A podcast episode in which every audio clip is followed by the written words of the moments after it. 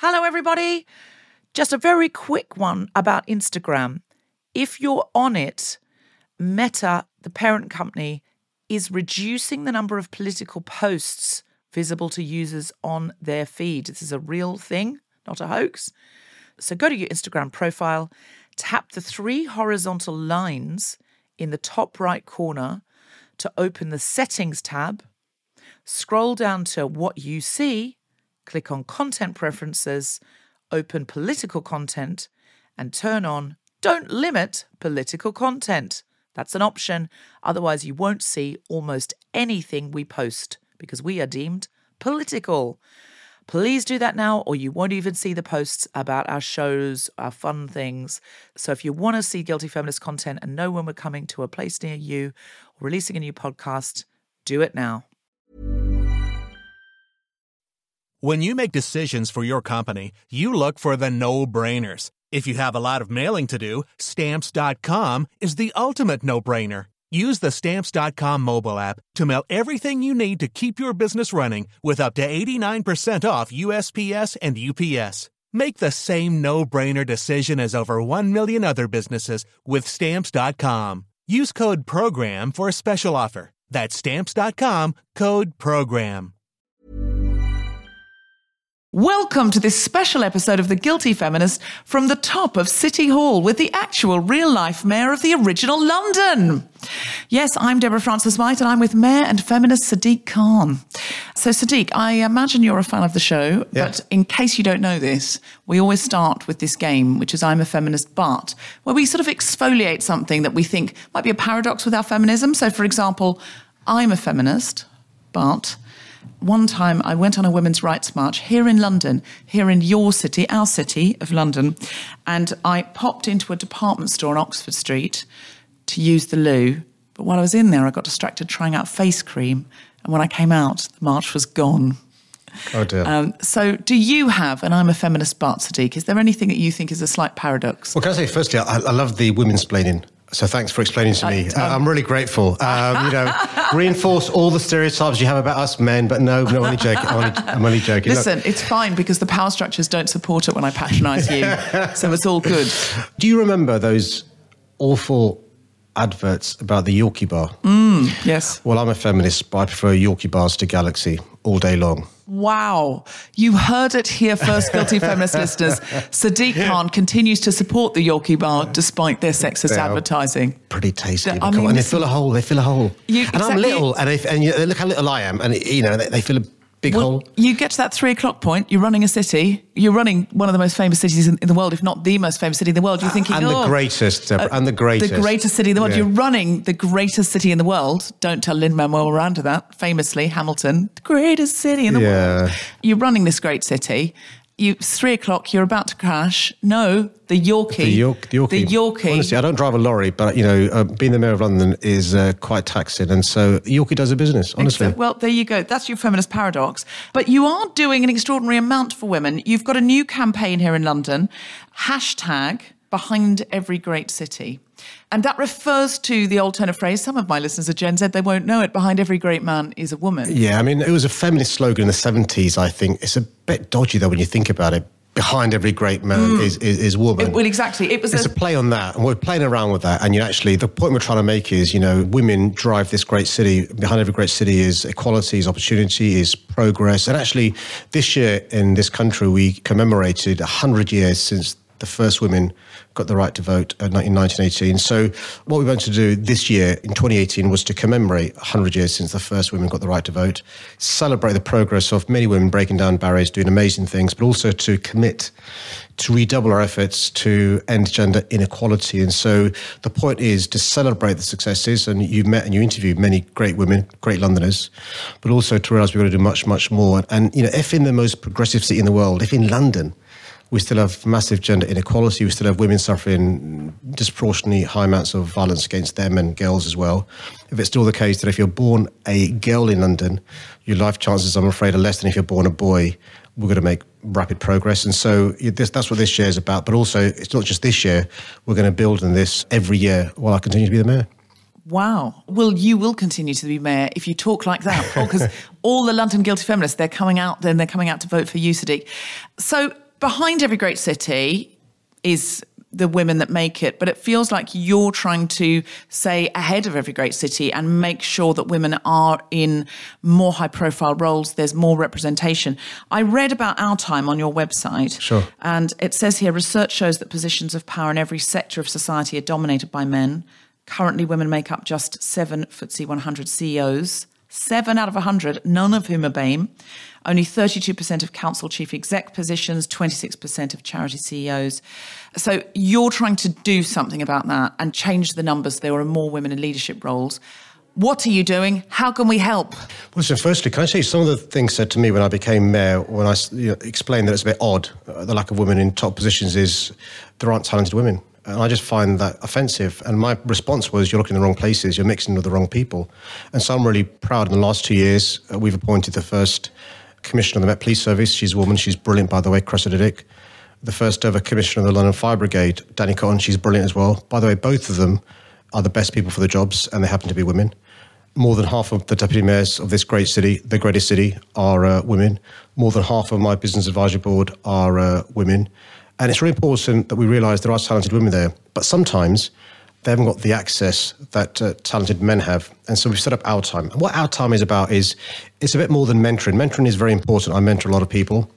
It's more akin to sponsorship and then coaching, where basically the idea is we get women who are on the cusp of senior leadership positions, match them up with either a senior woman or a senior man to give them proper sponsorship and assistance between six and 12 months, to give them the networks, the coaching, the support they need to be ready for the top jobs. And you and I both have met confident blokes who are meant to have the skill set. They'll apply for things, they'll put themselves forward.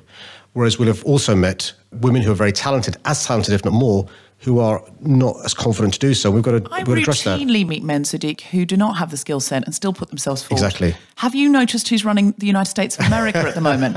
it's not just men with skill sets that just walk into rooms going, yep, I reckon I've got this covered. We're constantly messaged as women that we shouldn't put ourselves forward or we've got to be twice as good. Absolutely. And all of that stuff, I think, plays into the mentoring tradition. What I think happens is that women get like a remedial style mentoring. It's like, oh, we'd like to encourage you to go into leadership. And then you're made to feel like you're not as good as a man Yeah. or you, you need confidence training. Yeah. And there's nothing to make you feel less confident than someone, Somebody saying that. someone saying, do you know what you need is to be more confident? That's designed to sap your confidence. And I think men are given Top Gun academies. So it's you're the best of the best, we're going to make you better. Yeah. And I think what it sounds like you're doing with Our time. our time, I wanted to say time's up, but that's a very different thing. No, no. Um, our time is you're creating a Top Gun Academy where women feel they're getting this because they're brilliant, Yeah. and then you're developing them to be brilliant. and it's, it's basically it's about managing talent. There are talented women in City Hall, in Transport for London, in the Met Police Service, in the London Fire Brigade, uh, things that I'm responsible for. And history tells us they've not been given the opportunities, helping hand, or that sort of Top Gun Academy assistance that we know some mediocre blokes have and have reached the top positions. And I'm not against blokes, by the way. You know, I'm one myself. Some of my best friends are white blokes. But it's about realising Some of my favourite husbands are white men, Sadiq. um, but it's about realizing actually it can't be right. There's a great, uh, you know, Malala Yousafzai, uh, who, who won the Nobel Prize of Pakistani origin, now a Brit. She's got this great phrase which she used in her speech when she got the Nobel Prize, where she said, "We can't all succeed if half are held back."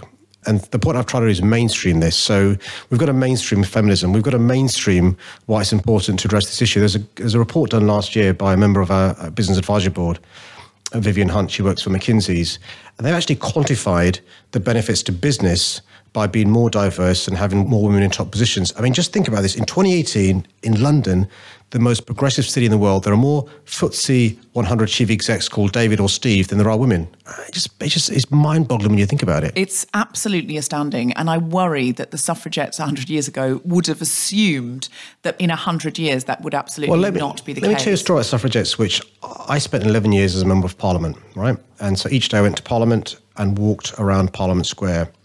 It was only on the day after I became mayor, there's a great woman called Caroline Criado Perez, where she was going for a jog and she was running through Parliament Square and she spotted there were 11 statues of great people, not one is a woman.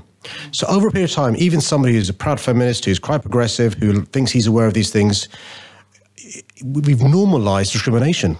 And so Caroline began this campaign to get finally at least one statue of a woman in Parliament Square. Because there were there were men of colour there, weren't there? There was Nelson Mandela. There's yeah, there's and Mandela and there's Gandhi. Yeah, yeah, and they, they're quite recent uh, additions to Parliament Square. But nobody had asked the question: Why are there are women? Are you trying to tell me there haven't been great women? Are you trying to tell me that you know this country is not built on the shoulders of great women? And so Caroline's campaign, she lobbied me as the mayor day one in my job, saying, "Listen, we need to have a statue of woman," and I said yes straight away. But that's just an example of how we've normalised this idea that only, you know, men can be great people and stuff, and we're sort of immune to the casual discrimination that takes place even in the statues and monuments. Mm.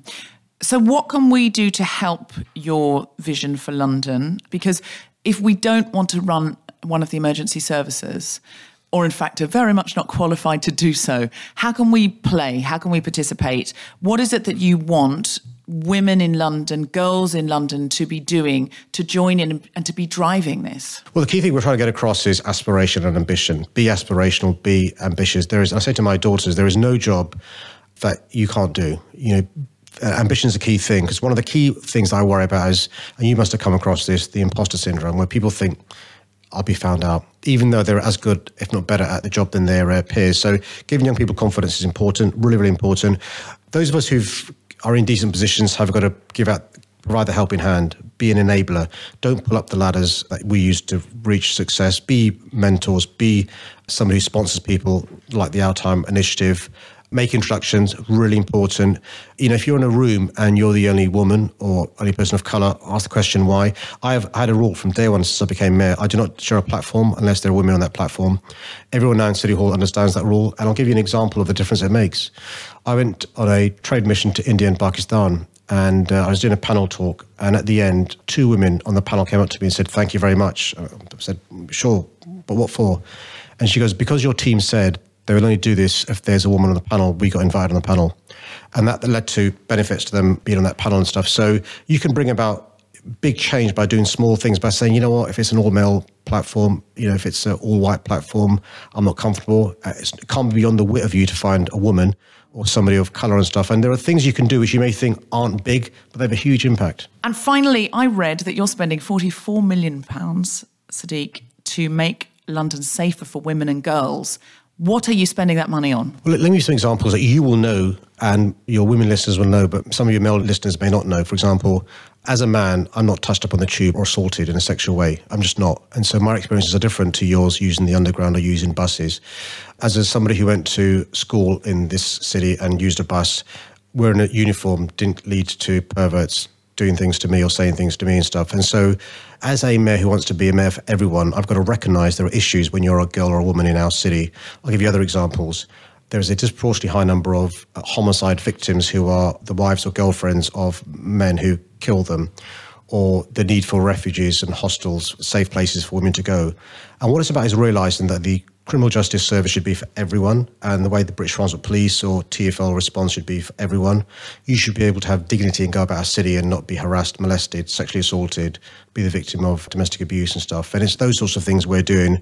The other thing we've set up, the first in the country, is an online hate crime hub. You and I both know, I'm afraid, with the advances in social media, people are now using, you know, Twitter or Facebook to actually make threats of violence and do things that are serious criminal acts and not being acted upon. So we're doing all these sorts of things to make sure that the life of a Londoner who is a girl or woman are far better now and going forward than they have been in the past.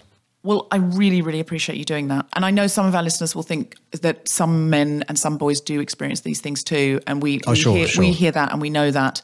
But we know that the vast majority of this violence and these sexual assaults are directed towards women. So we really appreciate you making the city safer. Is there anything that our listeners can do to help you with any of the projects that you've got this year, next year? What would you like us to be doing to participate to join in because Guilty Feminist listeners love to leave the house. We like to support, we like to hashtag, we like to go out and do things. What is it that we can do to help you? Well, the first thing is uh, share your ideas with me. This year, I've been fortunate to work with campaigners who set the bar high for challenging inequality and making change. I've worked with campaigners such as uh, Caroline Criado Perez, who's amazing. She helped to unveil a statue in Parliament Square. Amika George, addressing period poverty. And Catriona Ogilvy to support parents of premature babies. So if you've got an idea of how we can make real change for gender equality, let me know how I can support you. You can get in touch with Talk London or over Twitter. Uh, best way to reach me is at Mayor of London. Also, you can spread the word about the Our Time initiative that we've launched. This scheme is about changing the systems that hold women back at work. You can also read more about what we're doing at City Hall. We're going to share a toolkit, which will be something that you can take to your employers, something you can lead on introducing at work, or something you can help us improve on. And we can then help all women in London reach their potential. I also think we need to challenge inequality wherever we see it. I know this is easier said than done, but I'm personally inspired and motivated by others that are also pushing for gender equality. For example, Malala Yousafzai and Doreen Lawrence. Get involved. Sadiq, you have been absolutely wonderful, and we love living in London. We love it. It's a wonderful city. And we know that there were great ideas for our listeners all around the world there. Thank you so much for giving us your time. And thank you for being a truly feminist leader of our city. Thank you very much.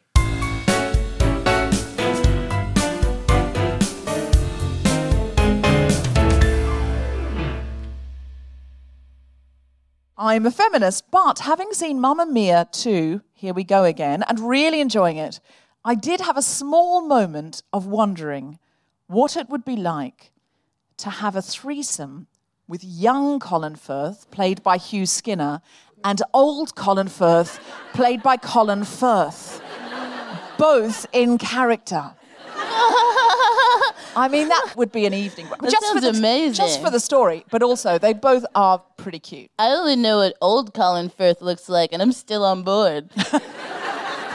sounds like a great time. He's well. The thing is, I've never fancied Hugh Skinner in anything else, and I've met Hugh Skinner, and he's so cute. He's adorable and stuff, but he's like a boy. Like I just didn't see him in that light. But mm. playing the young Colin Firth I was like, oh, I get it now.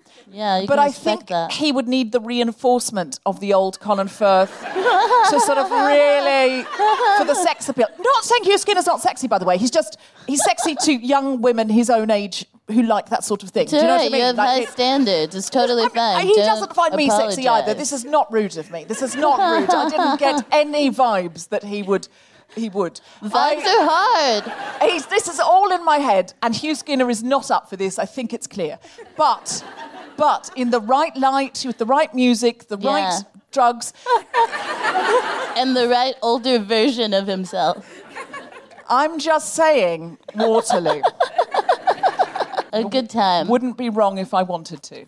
Uh, I'm a feminist, but as a queer woman, when I'm looking out at uh, couples of queer women and I see there's a person who's a bit more masculine and like a sometimes a bit more femme person, I'm like, who am I in that dynamic? And I'm like, I'm really attracted to the masc person, but also I want to be the masc person. And then I find myself asking, are there couples with two masked women? Ah, that's not a feminist thought, you guys. There definitely are. Totally. I actually, this is really sad. I was in a circle of queer women, as you do. Um, queer women of color, ultra next level circle. Um, and I was circle. like, Where was yeah. the circle? Was it, it was, organized? We came to see um, Hot Brown Honey. Here. Oh, yes, so, amazing. I, I, like them. yeah, they're very cool. They are them. crazy good. They're so awesome. Oh my god, they're so good. But yeah, so I was like, guys, I don't know what to do, and my friend Cassie was like. I'll help you. I found myself in this predicament as well. I'm a tomboy, and my girlfriend is quite masked, and we're living a happy life. And I was like, oh, this does exist. Epiphanies. If you haven't seen Hot Brown Honey, by the way, holy fuck. Yeah. Political burlesque. Oh it's, my God. It, it's crazy. It's so good. I'm a feminist. But when I saw the Childish Gambino music video, This is America, I thought it was a powerful and provocative statement about race, state violence, and the gun lobby in the United States, and a compelling, innovative piece of artistic filmmaking that everyone should see, and also that a topless Donald Glover is fine. Ooh, fine. tell somebody. I mean, he is though, isn't he? He's very yeah, he's a cutie. cheeky and compelling. He's just like yeah. this. He's magnetic. He's a complicated bird. He's my. Uh, I'm a feminist, but Donald Glover is my career husband. Um, when I see my career in a man's body, it's his. Oh, that's good. My dream career. Um, I am a feminist and I'm very sex positive, but I am afraid of how many white guys I might have sex with in Edinburgh. um, which, when I think about it, isn't about me slut shaming myself, but about the fact that they're white. I thought you'd said you were veering away from white men. I know. That's why I'm afraid. I've been on a no white guy diet. Um, I don't like microaggressions in the bedroom. It's not my thing. But um, yeah, I'm really scared that I'm just going to be in this pool, this ocean Of white men. Yeah. And then what if someone starts talking to me all Scottish? Oh, well, that is difficult to resist. I don't know. I've never been. I'm scared. I'm susceptible to accents. Listen, I'm not going to be there, but I will be your sponsor. Oh, if you thank don't, you. if you do not want to have sex with a hot, hot white Scottish man, Thank you. You call me, and I will talk you down from that place. I appreciate it. I will cancel it out by talking like this. I'll do an Australian accent, and I'll do lots of microaggressions over the phone like, oh, until oh, you're unaroused. Unaroused. Yeah. Thank you so much. and that is how to ally people. That is how to ally. Comedy is fun. I'm a feminist and I'm excited to see Ocean's 8. But I wonder if the male version, being Ocean's 11, is an example of the pay gap. now, this is the real I'm a feminist butt on that. I riffed that with another woman, and I can't remember who it was. I also can't remember if they came up with the punchline or I did. I suspect it was them. So I couldn't call them You're and really say, Can I credit." use this? So I'm like, please, now I'm going to say it, and I'm going to say, please message me if this were you, and you did come up with a punchline so I can pay you for it. And yeah, Oceans, Oceans, whatever, eight, eight. Interesting. Women of color uh, media representation. Rihanna Yeah. in that was like cyber criminal. Cool. Who doesn't love to do cybercrime? Um, and like Mindy, like I think there were both working in service roles at some point. Everyone sneaks into this event, and like most of the women are like in these really cool dresses, and like Mindy's like, oh, cleaning the dishes, and Mm. Rihanna's like, oh, pushing the janitor cart. I felt that about Ghostbusters. Yeah, yeah, That yeah. Leslie totally. Jones, It's so lame. she was like this sort of backdoor. Do you, you Yeah, Chris? sprinkle some status on my girls. Chris Rock has a bit of material where he says, I'll play any character who has keys. Because Hmm. he says black guys always get the don't have any keys parts. Dead, and sort of like, I can get in without keys because they've all like, Dead, broken into stuff all their dead, life. dead, dead. And he's like, if you give me keys, I will take the there. role. if, I, if I can open a door legally, mm, Yeah, I don't want to push really a cart. I don't I'm want any doing. rolls with a cart. no it's thanks. true. I did think that re- that was a really standout It was interesting. part of Ghostbusters. I did think, Lame. I mean, I don't lame, blame lame, her lame. for taking it. She's offered No, like this no, huge no. Hollywood film. Oh my god! If But- someone offered me money with a cart, I would just be like, money. Do you have another one? oh, you you bet. Let's go. Rate it XXX. I'm a feminist, but my porn isn't always. Been trying to get into more guy on guy. I just feel like that helps. Live from the BFI in London, the Spontaneity Shop presents The Guilty Feminist with me, Deborah Frances White, guest co-host Kemah Bob, and very special guests Yomi Adegoke and Elizabeth Uviebinené, talking about women of colour on screen. This is The Guilty Feminist, the podcast in which we explore our noble goals as 21st century feminists and the hypocrisies and insecurities which undermine them. Today, joining me is Kemah Bob as my co pilot, and we are talking about women of colour on screen. Yes. Uh, important topics. So, do you have any particular icons on screen for women of colour that you love or, you, or you dislike? Totally. Omarosa, dislike. she was on Donald Trump's The Apprentice and then started being with him in the White House, dislike. But Understandable, understandable. I, as a, I don't know, spunky, that's a weird word, but as like a young black woman with like a lot of energy who likes to, um, I don't want to ever be too too polished. I still want to be fun and myself. I really look up to Tiffany Haddish. I think she's so cool, such a badass. I love her so much. She Do you guys know Tiffany. Haddish? If you Google Tiffany Haddish, what was the chat show that she did that piece on? It was like Conan or something. Oh, she did the most incredible story about going on a boat with Will. Smith. Do you know what else I loved? When she was on SNL, she hosted Saturday Night Live, and she Yes, was wearing the a dress. dress, and the she said dress. she said something like, "I wore this dress to the Golden Globes or the Emmys or Yeah, something," yeah. and she said, "I know you're not meant to appear in the same dress twice, but she said I paid Yeah, thousands for this dress. I'm going to wear it every day." Exactly. She's like, "Why it's the like the I dress. I'm just looking out for the next sighting of the dress. dress. And she's like, "Yes, do you remember this from the gala? Do you remember this from the Emmys? Like, and from SNL? Like, do you remember this dress? Like, I it's so relate to that though because Oh. I have like three posh dresses that I shuffle Oh, around God. in a loop. Now I get to go on more red carpets. yeah. I mean, they're not the Emmys carpets. Let's be incredibly clear. But you But- still don't have a million dollars to have a fresh dress for every carpet or rug, I do not have. whatever the Yeah. situation. To be fair, some of my openings are red rug openings, and you are correct, Kemah. I do not have a million T dollars. Um,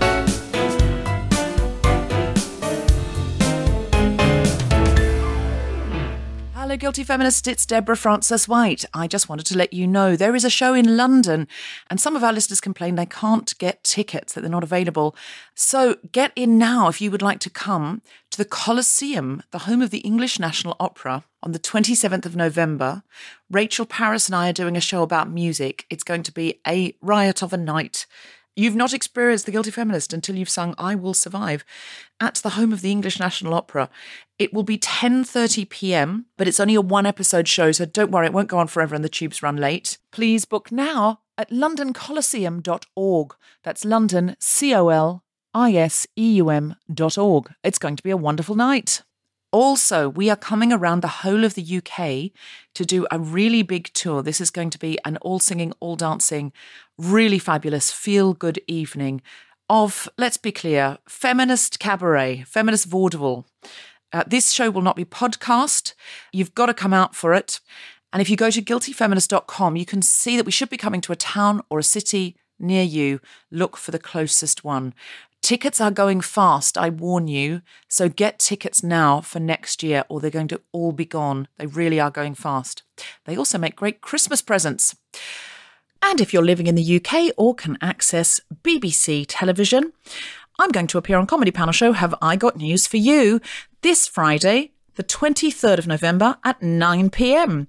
See you there. If you enjoy it, don't forget to at Have I Got News on Twitter. Could you do me a favour? We really want to keep this podcast running every single Monday, including Christmas, throughout the whole year. And what that means is we need a little bit of help from you. Here's something you could do. On your phone, go to Apple Podcasts, or on your laptop, go to iTunes. Find The Guilty Feminist and rate and review a recent episode or just some recent episodes. How you're you feeling about the podcast this year? You've probably reviewed it in the past, but if you could put another review for, you know, something recent, that would be awesome. And obviously, give it five stars, gang. If you have already read my book, could you go to amazon.co.uk and review it there and Goodreads and review it there? This really, really helps. And I really, really appreciate you doing it. Also, buying the book really helps. If you're looking for Christmas presents this year, go and grab the book from Waterstones or another bookshop or Amazon. We'd love to see you at Global Pillage. And we have some live shows coming up at King's Place in London on the 8th of December and the 15th of December, where we're doing our Christmas special. You can get tickets for that at kingsplace.co.uk. And don't forget to listen to the episodes. The season has started at globalpillage.net. And while you're there, go and check out the new season of Grown Up Land at BBC Sounds. And finally, if you haven't yet heard the Amnesty International Guilty Feminist Secret Policeman's podcast, it is absolutely a winner. You will hear a lot of messages about human rights that are really important and actions that you can take, but also some of the most extraordinary comedy that you will hear. We have some really, really big names, some of whom you know and love from The Guilty Feminist doing new material. Some of them you won't know or you won't have heard before. And we've revived some classic sketches with some feminist spins. So please, please, please go to our feed and listen to the Secret Policeman's podcast from Amnesty and the Guilty Feminist. And now back to the show.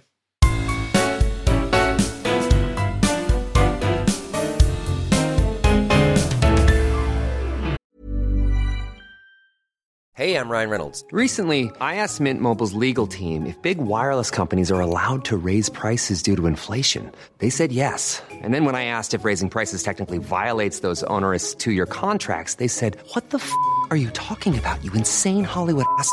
F- So to recap, we're cutting the price of Mint Unlimited from $30 a month to just $15 a month. Give it a try at mintmobile.com slash switch. $45 upfront for three months plus taxes and fees. Promo rate for new customers for limited time. Unlimited more than 40 gigabytes per month. Slows. Full terms at mintmobile.com. Our guest today wrote the hit new exciting book, Slay in Your Lane, The Black Girl's Bible. Please welcome to the stage the wonderful Yomi Adokike and Elizabeth Uvabiene.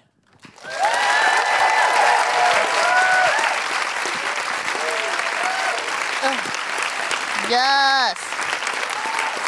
So exciting. Hey. Hello, hello, hello. Caught it, caught it. So, can you just say your names into your microphones, and that way we know which voice is which voice? Yeah, I'm Yomi Adegoke. That sounded very questioning when I. Yeah, yeah. Who is that? Yeah, I'm Yomi Adegoke. I'm Elizabeth Uviebinené. Great. Did I pronounce your names correctly? No. Oh, God I, damn it! I don't even pronounce my name correctly. time. I practiced so hard. I know. I can see that the I've E- done it the all- D E G is like circled. Like Yeah, get yeah. that in. You tried very hard, but no, it was no, wrong. I've got to get it right though. Yomi Adekake. a deg. The, A deg, okay. A deg. Okay. And did I go anywhere near UV? UV I have a daily battle of how to say my own name. Yeah, I tell her. Well. I thought I nailed that one. so, firstly, before we get on to deconstructing the film, tell us a little bit about Slay in Your Lane, the Black Girl's Bible. What brought you to write it, and what should we expect when we read it? Slay in Your Lane came about because Elizabeth called me one day on a lunch break and was literally like, we always say the story sounds like far too marketable. Like, two best friends, oh my God, and one of them wanted to get ahead at work, so she called her other best friend and like literally ah. was like, how do I do it? And I was like, I'll help. And that quite literally is exactly what happened, is in she pitched an idea to me and was like, you know, we always kind of joke about the fact that like we're Nigerian girls, so everything's kind of got like a pound sign somewhere. We're like, oh, wait, how do we make this work? Like, you know, in terms of money. so she was like, I want to essentially get ahead in the workplace. She read loads of books like Lean In and like Girl Boss and all these books that were kind of like white women in shiny suits being like, this is how mm. you do it. And then it's like, but how do you do it when you're not a white woman in a shiny suit? So she was like, I'm not a white woman in a shiny suit. So how do I actually thrive in the workplace? And then essentially she was like, can you write me this book and tell me how to thrive in the workplace? And I was like, I don't know how to thrive in the workplace because I'm 23. So uh, not now, but we were 22 and 23 at the time. So this is mostly a work guide, and I've Yeah. looked through it. I haven't read it all yet, but I have looked through it, and it started out mostly as a work guide. Yeah. So the But it- first conversation was like, oh, work. And then it expanded into so many different areas. So education, dating, health. And that's why it's essentially called the Black Girl Bible. Because We try to pack in a lot in there. Yeah, out there. And do you find the experience of because you interviewed a lot of people for this Yeah. book, didn't you? Were you able to find sort of common themes and threads that where a lot of black women felt they had a different experience from other women and particularly white women in work and dating and that kind of thing? Were there any common themes? I That think Kemah would relate to. literally- I'm black American, you This is guys. what I I'm was not gonna black say. British. But You're a moment away from a microaggression, Deborah. I'm like, oh, we're different. You see the difference? I was just trying to be a good host and bring Kemah in. Yeah, yeah. So I was like, the oh, Kemah I would gotta relate lean to. in and be a girl boss, but I know how to slay in my lane. Wow, titles, that was good. She's gonna throw it away later, but that was brilliant. but yeah, there were loads of things in terms of like our oldest interviewee is 73 and our youngest is 27, and basically it was literally same shit, different decade essentially. Oh, like God, that's so sadly, depressing. there's loads of positive things, and we can't lie and be like, oh my god, everything's exactly the same. Otherwise, this book wouldn't exist because Mm. everyone would be like, it's black, so no. But things obviously have moved on quite a bit, but. Definitely, there was a lot of kind of like in 1945 and then in 1965 and then in 1985. Mm. There was a lot of kind of repeated like bullshit that they all kind of went through essentially. Like what sort of things? I suppose within the black community, Western beauty standards kind of prevailing. So Yeah. there being a general kind of preference for whiteness, not just outside of the black community, but within Mm. our own community. So whether you're in Brixton or whether you're literally in Nigeria, it's like there's still a preference for white people. A little Um, lighter, yeah. Exactly. It's Colorism, stuff like that. I think the themes, like there's subtle nuances between what it means to be a black British woman and what it means to be a black American woman. I didn't grow up here. Um, so entering the workplace, I'm coming in like double blind. It's amazing. uh, but yeah, Do you think that helps, Kemah? Because when you don't know the culture, you sort of bypass some of the structural. It helps bias. me in how I move, definitely, because I think it's how a tourist looks in a certain place, right? You can kind of tell when someone has been on the street a million times and when they haven't. Mm-hmm. And I think for the past two years, I've just been like, oh, wow. um, and I think you can kind of feel that vibe. Yeah. But yeah. I do know what you mean because I think coming here from Australia as well, I didn't know, like, I wouldn't have known that the National Theatre was impenetrable. Yeah. So I might have turned up and said, any workshops I can be in. Dude, you know? I went to the, I think it was the Museum of Comedy or something like that. And I was like, y'all do open mics? And he was like, no, sweetie. Yeah. But you don't ask, you don't get. And there are certain Yeah. things that I think with British people, you do get, and the longer I'm here, the more I get to understand that's your place in the hierarchy, don't get out of it. And of course, when you don't know what the hierarchy is, it's much easier Mm. Yeah. just to go, Yeah. you just knock on, all the doors look the same. Who do you look to as positive role models in fiction of black women on screen? Oh, the positive bit is, can be a bit conflicting. I think at the moment we're really excited around watching Insecure the third oh, season. I um, love Insecure so much. Being two best friends and seeing that dynamic, that's very, very interesting because you don't really see that often, like that Yeah. friendship. And they're both imperfect. There is no like, oh, this person's good and then like Issa mm-hmm, Rae is great, It's- mm-hmm. but they balance each other out quite well. I have to say, you said in the dressing room, you told me some terrible news that I was then I just had to come out on stage and pretend nothing was wrong. Yeah. They told me Lawrence was leaving and he wasn't going to be back for season three. Do you guys watch this? Clearly not. Oh, If yeah. not. Oh, you sad. Clearly not. Clearly oh, not. Yeah. Yeah, that's how agree. I, You've gotta I'm a get into feminist, Insecure. but we like Lawrence because you're if you are a feminist, you're not really supposed to like Lawrence, are you? It's just oh.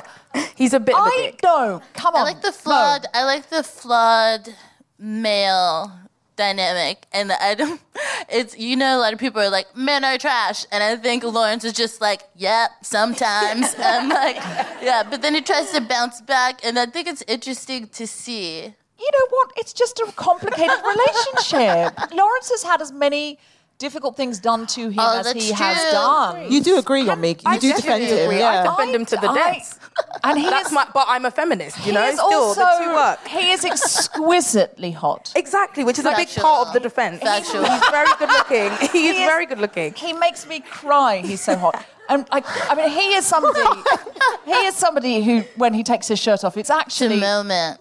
It's actually a little bit disconcerting. And the lighting in that show is so good as well. So the melanin is just popping, and I'm just like, oh, oh, oh. Everyone looks Agree. glistening and Yes. moisturized. Nice Sometimes glow. I think you shouldn't look directly at Lawrence with his shirt off, much like an eclipse.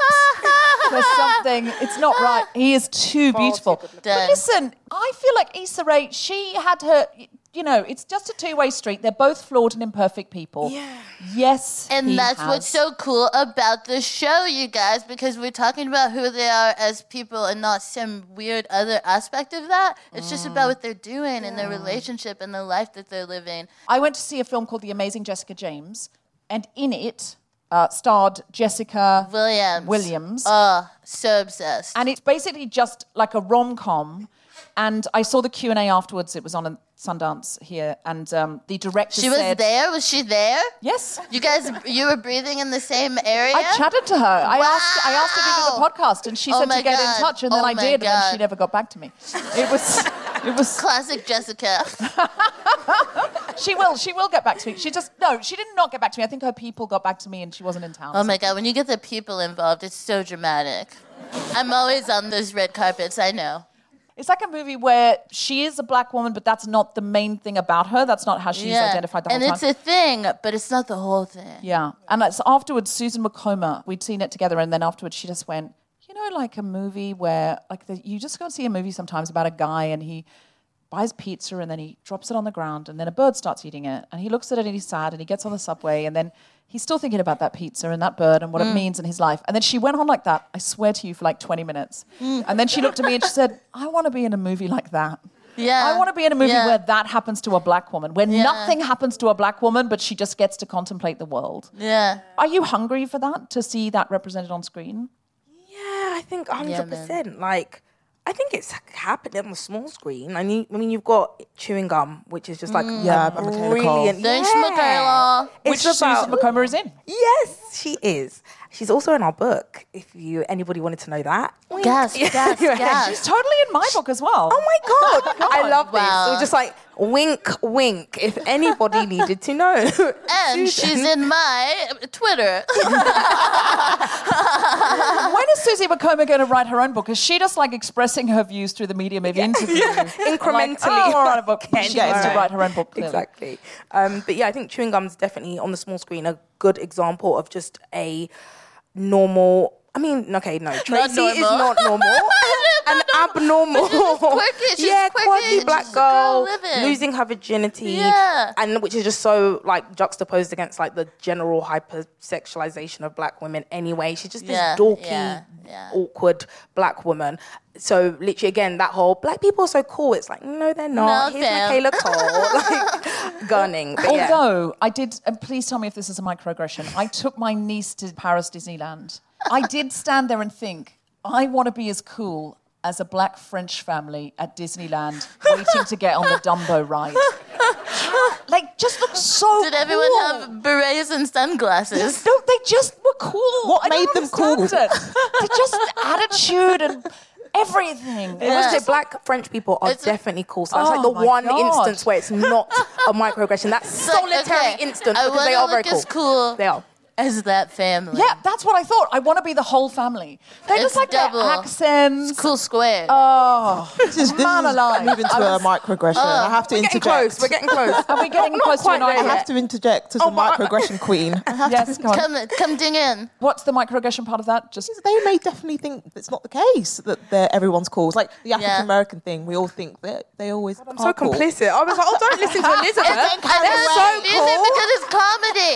It's because it's when you like. It's like when you joke about something and you know that some people will understand that you're kidding around, but then also it's like, will everyone understand that you're kidding around? And then you feel like you have to be like, by the way, that's not okay. yeah, which is nearly nearly all comedy now.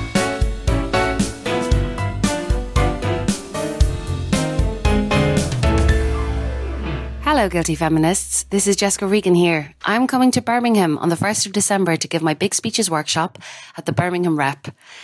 Places are limited, so please book now to avoid disappointment. We have a few subsidised places that we prioritise for the unwaged and for students, but we do try and accommodate anyone in need.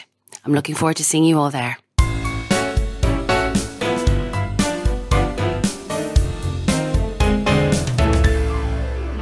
Please welcome to the stage the wonderful Kemah Bob. Uh, oh, yes. Thank you. Thanks, guys. So, we're talking about women of color on screen. I'm a black American, which is a fun place to be as a person. Yeah, it's really interesting because black Americans are represented in media so much that people who haven't met black people think that's what black people are. Like people just assume that everyone's Easy E from Straight Outta Compton. like people walk up to me so much and they'll be like, "Oh, where are you from?" And I'm like, "America," and they're like, "Yo, no, no, not for me. No, thank you." And it's really interesting because like there's so many different kinds of black people, so many different kinds of black women, but we see the same stuff a lot, you know, and it makes it seem like everyone is from one area, one single block. You know, someone was talking to me the other day, my flatmate from Singapore, and he was like, Yeah, because black Americans aren't like a monolith, right? And I was like, What is this question? In order for all black Americans to be the same, there would have to be one of us. Just doesn't make sense. Um, yeah, so I was watching Orange is the New Black the other day. Oh, it's so, it just tears me apart. Part of me is like, oh man, this is so like offensive, but like I'm like, also, damn, the plot though, like where's this gonna go? You know? Like I'm like, oh, I hate a prison gang war. Oh, I hate to see a race war. But I really want to see how close the younger version of this character looks to the current version. They're doing really good casting with that. It's out of control. But like in the back of my head, I'm like, these could be real women in prison. Also, let's just talk about Piper Chapman for a moment. White woman, is that good media representation for you guys? what Piper Chapman does is a verb that I call white womaning. Uh, it's when you get so lost in like privilege and your own self that your humanity falls to the side. Don't white women, white women. Don't white women. I think it's really interesting watching Steph because in the past like few years, uh, I feel like people on TV and in film have been trying to make up for the lack of positive representation. Uh, and so what they do is just like sprinkle a little status on it. And they're just like, oh, what? The past has been negative? Check it out. Black doctor. Bam. Ooh, lawyer. What? You think that guy is a drug dealer? Psych, he's undercover. He's the police. Boom. Black people on top. It's fixed now. It's really interesting. Like everybody has to have such a like crazy fun job. Like I'm like, where's the interior decorator? You know what I'm saying? Where's that person? Where's that movie? Is her life not interesting? Not downtrodden enough for you? Ah, good times, great times. I want to see a version, not Freaky Friday, like that I Feel Pretty movie, the Amy Schumer. Did anyone want to see I Feel Pretty? So dumb, so dumb. The whole jest is like this woman who nothing's wrong with her has low self esteem, and then she hits her head and she thinks she's someone she's not. And it's called I Feel Pretty. I want to do a version like that called I Feel White, um, where a black person hits their head and wakes up completely unaware to structural racism.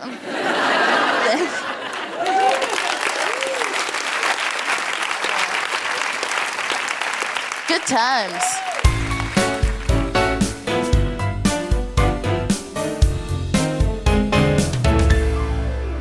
You're listening at home, we started with a short film and it was called All of Me, and you can find it on the British Film Institute archive.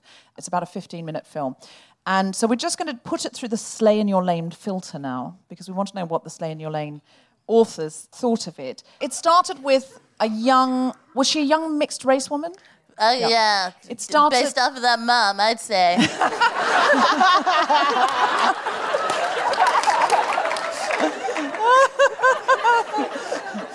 started with a young mixed race woman. and uh, she was singing in a club. She looked very cool. It cut between that and her being at the doctor, being told that uh, she had leukemia and she needed a bone marrow transplant and it was better from her family. Did she have anyone in her family? And she said no in an ominous fashion and let us know that she was estranged from her family. Cut to, she goes to visit her family. Her mother opens the door. She is, in fact, white. Thank you. and so, what did you think? What were your impressions of this film? I thought it was, you know what, for how long was it? Like eight minutes? But however. 15, I oh, think. okay.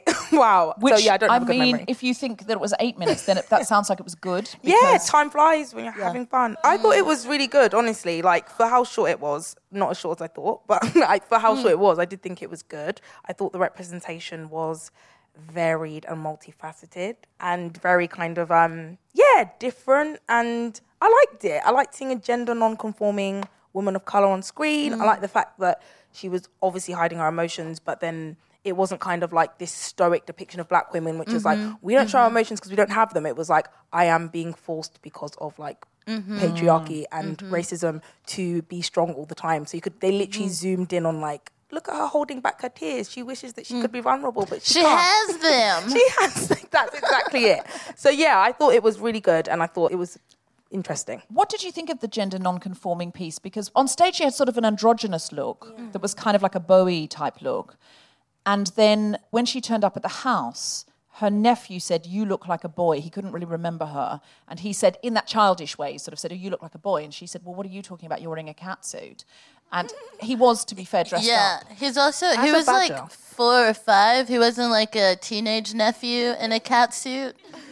that changes the And imagery being for ignorant listeners. as well, yeah. And she, he said, "Oh, it's a badger suit," and she started to bond with him. But then later, her mother said, "Oh, people will think I have a son." She had a lot of accusation about having um, male gender expression. That where- pinged me a little bit. Um, just being a person who my mom's always like, put some earrings on. You look like a little boy. And I'm like, with no earrings? what about these titties though? But like, it's just really interesting. But yeah, that kind of like hit me there because it's interesting uh, when parents are all like, I mean, they're real big. Um, I saw on Twitter the other day you said your mother had described you. She told me I dressed like an old white lesbian. And I was like, old white? well, yeah, and then I do a, a comedy show monthly called uh, Films of Color, and she goes, I mean, your show's called Films of Color, not Butches of Color. And I was like, Jesus, two for two. She writes my comedy.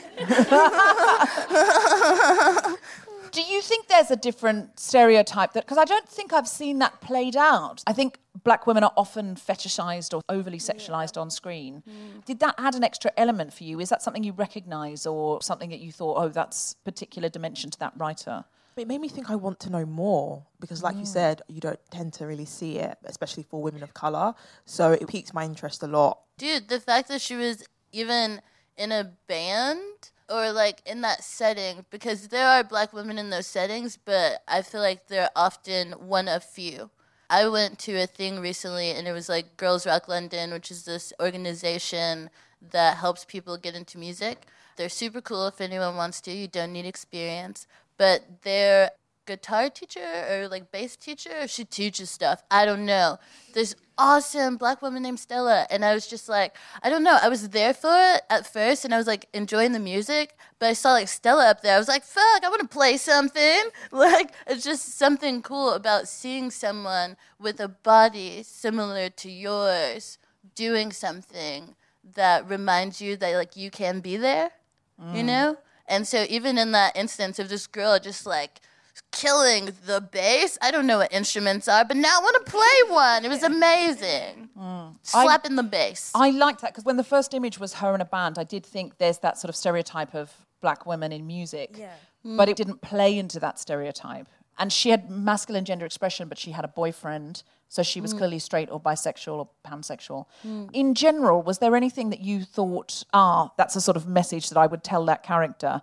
Or anything from the book around gender expression or anything like that that you think is unpacked further in your book? I think the one thing that stuck out generally was about black women feeling unable to be vulnerable. I suppose Mm. that's something that we talk about a lot, like mental health and like feeling that like shedding a solitary tear means that like you're the weakest link. And that's not something that like we've decided that we want to do because it's so fun. It's more because we feel like we have to essentially just continually be strong all the time. Even with the whole ghostbusters you know she's like i'm street smart. I'll show you the way. Like it's that kind of like that's what we're supposed to do be the people that kind of like keep things going and, because like, things it, it feels like things keep going.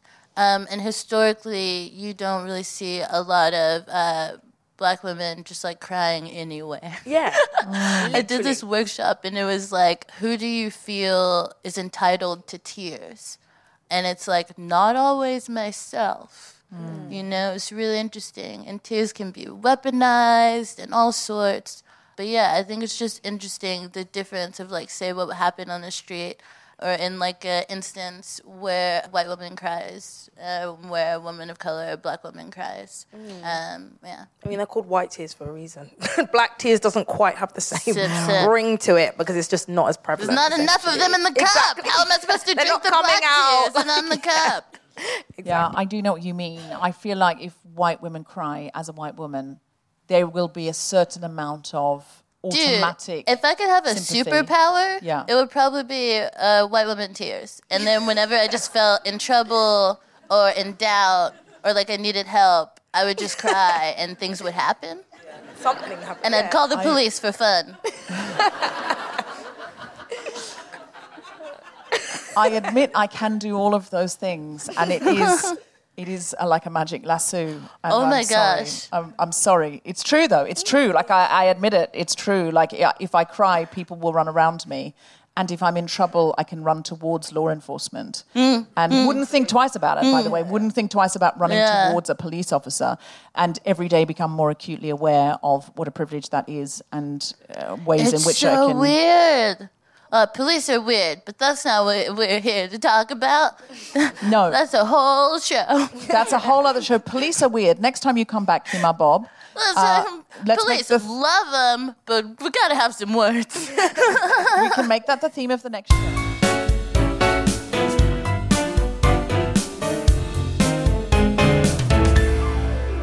Is there anything else you'd like us to know about your book before we close the show? It's out. It's out. Where can we It's buy it? Available Literally everywhere. It wasn't available on WH Smith till literally about 10 minutes ago. And then Oh. Elizabeth sent me a frantic WhatsApp, like, they fuck, they buckled. Yeah. So it's out there now. They've buckled. They've buckled. Yeah. Are they wasn't- holding out? Apparently It's so. hard to get in WH Yeah. Smith. See, Is it? Waterstones. And now we're there. Yeah. I'm just going to go into WH Smith's and cry until they put it on the shelves. it should work. I believe it. I read a book. I read it. WH is right. It just really hurts my I'm so feelings. upset. I'm so upset. Um, Hyper Chapman. This is what I'm talking about, you guys. That's what I'm talking about. I mean, I, I don't know what to tell you, Piper Chapman. She's one of my people. I apologize. She's One of my people. Um, Can I say why I'm excited about the book? Yes. Okay, I'll tell you why. Because I haven't read, but I really want to. Because I was looking up some stuff about it online, and it was talking about the unwritten rules that you come into when you come into a space, and how there are some things that I feel like a lot of people are brought up maybe knowing or have access to certain information, whether it be through like connections or not. I think there are a lot of gaps that I find myself as a black woman, you know, with my parents or whatever, a lot of gaps I find myself having to bridge myself. Whether it be uh, giving myself a better financial education or figuring out how to network. I didn't even know what internships were until I was in college. Yeah. And like my mom, she just didn't say anything. Like she has like two degrees. She just does, was just like what? yeah. So there's so many things that I feel like not everyone knows, and I think that's taken for granted. But yeah, I'm excited about this book, talking about um, the different things that people run into. And you guys were saying that it's useful for everyone, um, not just black women, because it can help other people ally better by better understanding uh, the black female experience. So I guess what I'm saying is take your ass to Waterstones. And WH Smith. Or. WH Smith. Yes, yes. So Online, Um, in the internet, the internet. Yes. Um, I was reading my book today for the audiobook. I was reading a section out about how Hollywood has done us a great disservice. Harry Potter is for everyone, The Worst mm. Witch is only for girls.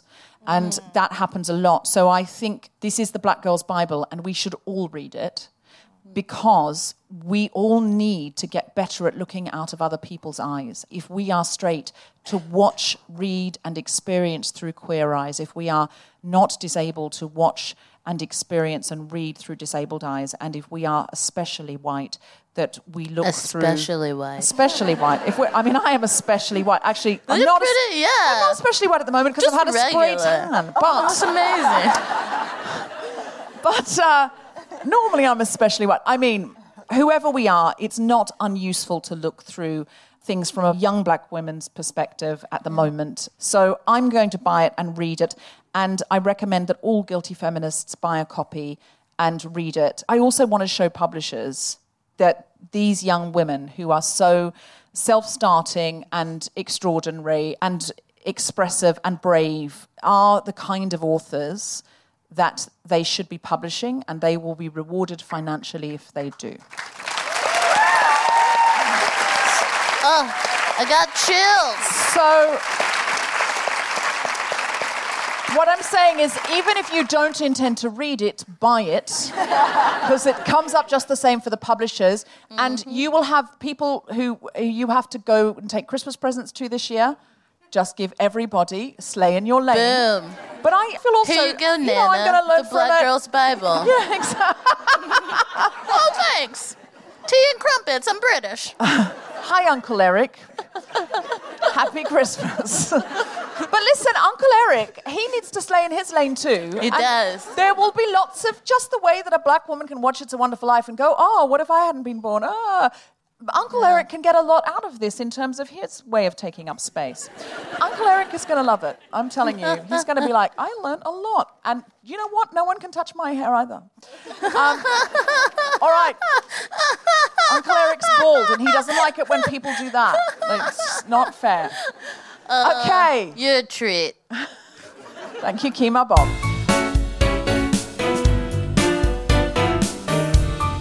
You have been listening to The Guilty Feminist with me, Deborah Frances White, guest co-host Kemah Bob, and our very special guests, Yomi Adekrake and Elizabeth Uvubiene. The recording engineer was Granula Zimbra. Music was by Mark Hodge. The producer was Tom Salinsky for The Spontaneity Shop. Thanks to Tony and Hannah at PBJ Live and everyone at the BFI, as well as all of you for listening. For more information about this and other episodes, visit guiltyfeminist.com. Thank you very much. That's our show. I've been Deborah Frances White. Good night.